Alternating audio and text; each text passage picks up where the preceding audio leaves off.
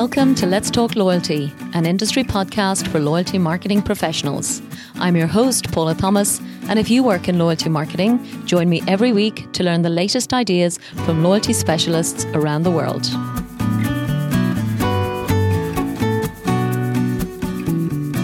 This episode is brought to you by Epsilon and their award winning People Cloud Loyalty solution. Personalization should be integrated into the entire customer experience, including, of course, your loyalty program. With this in mind, Epsilon recently released a guide outlining six key components that will put you on the path to personalizing your entire loyalty experience. This guide challenges you to do some housekeeping and reconsider how you think about your current and future loyalty personalization efforts. So, to download your copy of the report, visit epsilon.com forward slash let's talk loyalty. Hello, and welcome to episode 144 of Let's Talk Loyalty. Today's short show is a summary of the great conversation I had with Brian Pearson the former CEO and president of the Loyalty One group of companies in Canada, whose revenues exceed $2 billion.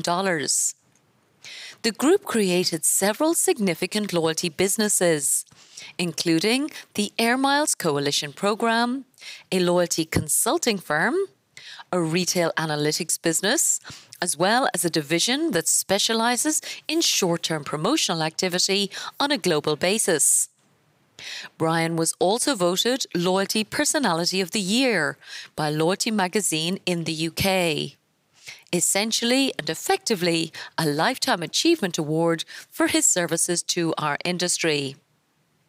In 2012, Brian published a book called The Loyalty Leap, showcasing everything he had learned about turning customer information into customer intimacy. And even then, he described the world as experiencing unprecedented changes, which meant that we as brand marketers had to focus on emotional loyalty versus behavioral loyalty. Eight years on, and of course, now faced with the global pandemic, Brian's view was that many of the foundational issues that he addressed in his book still remain unaddressed. It was a great opportunity then to talk through some examples of customer connection and innovation. Brian was writing about emerging technologies like artificial intelligence and machine learning for leading industry publications like Forbes.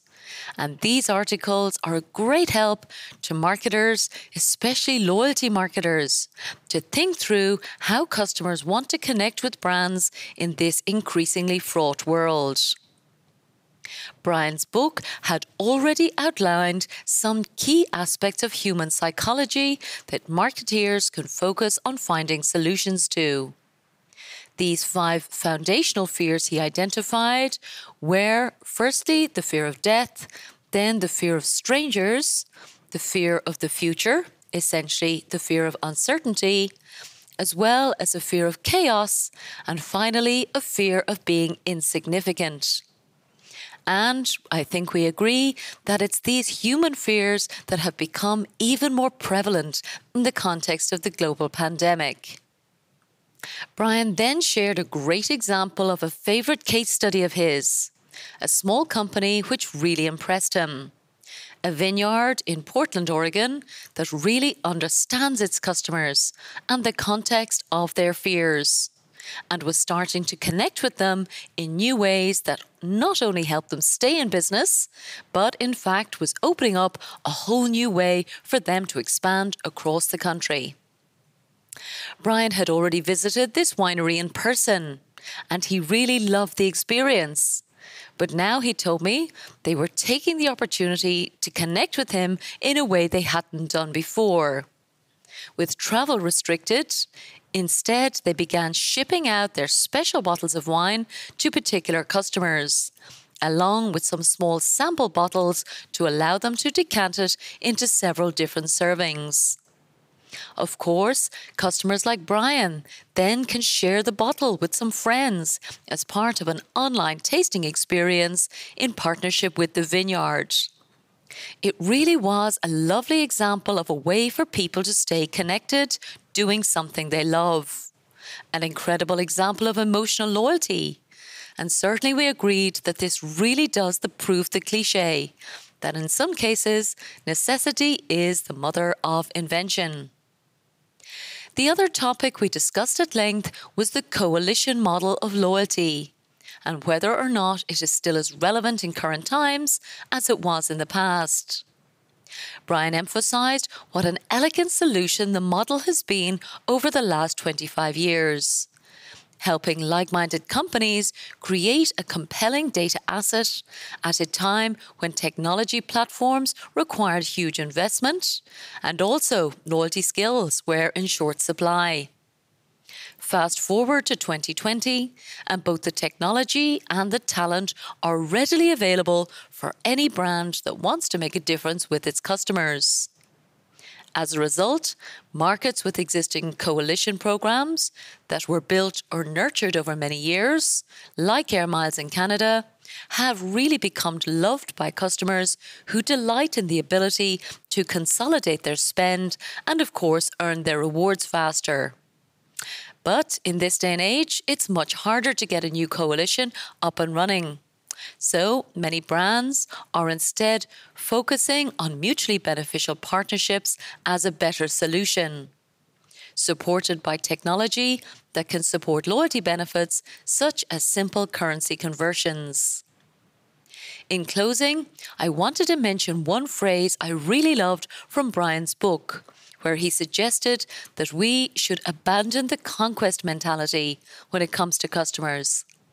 Instead, he recommends focusing on strategies like community, customer experience, and also happily engaged staff who, of course, then really take care of our customers.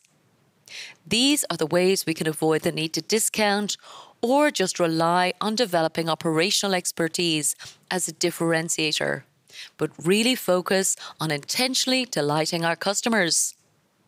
Brian was clear in these dramatic times, it will be the purpose led organizations that will be the companies that win in the long term.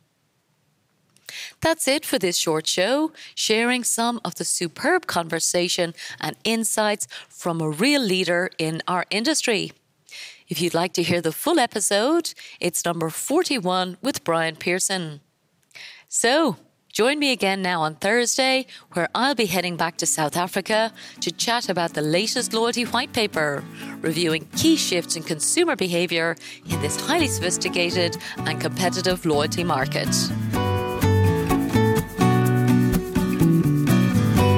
This show is sponsored by The Wise Marketeer, the world's most popular source of loyalty marketing news, insights, and research. The Wise Marketeer also offers loyalty marketing training through its Loyalty Academy, which has already certified over 170 executives in 20 countries as certified loyalty marketing professionals.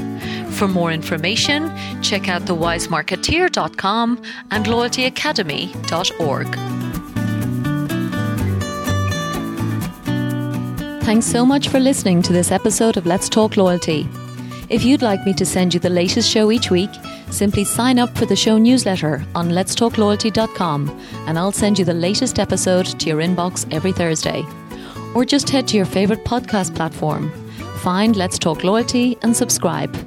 Of course, I'd love your feedback and reviews, and thanks again for supporting the show.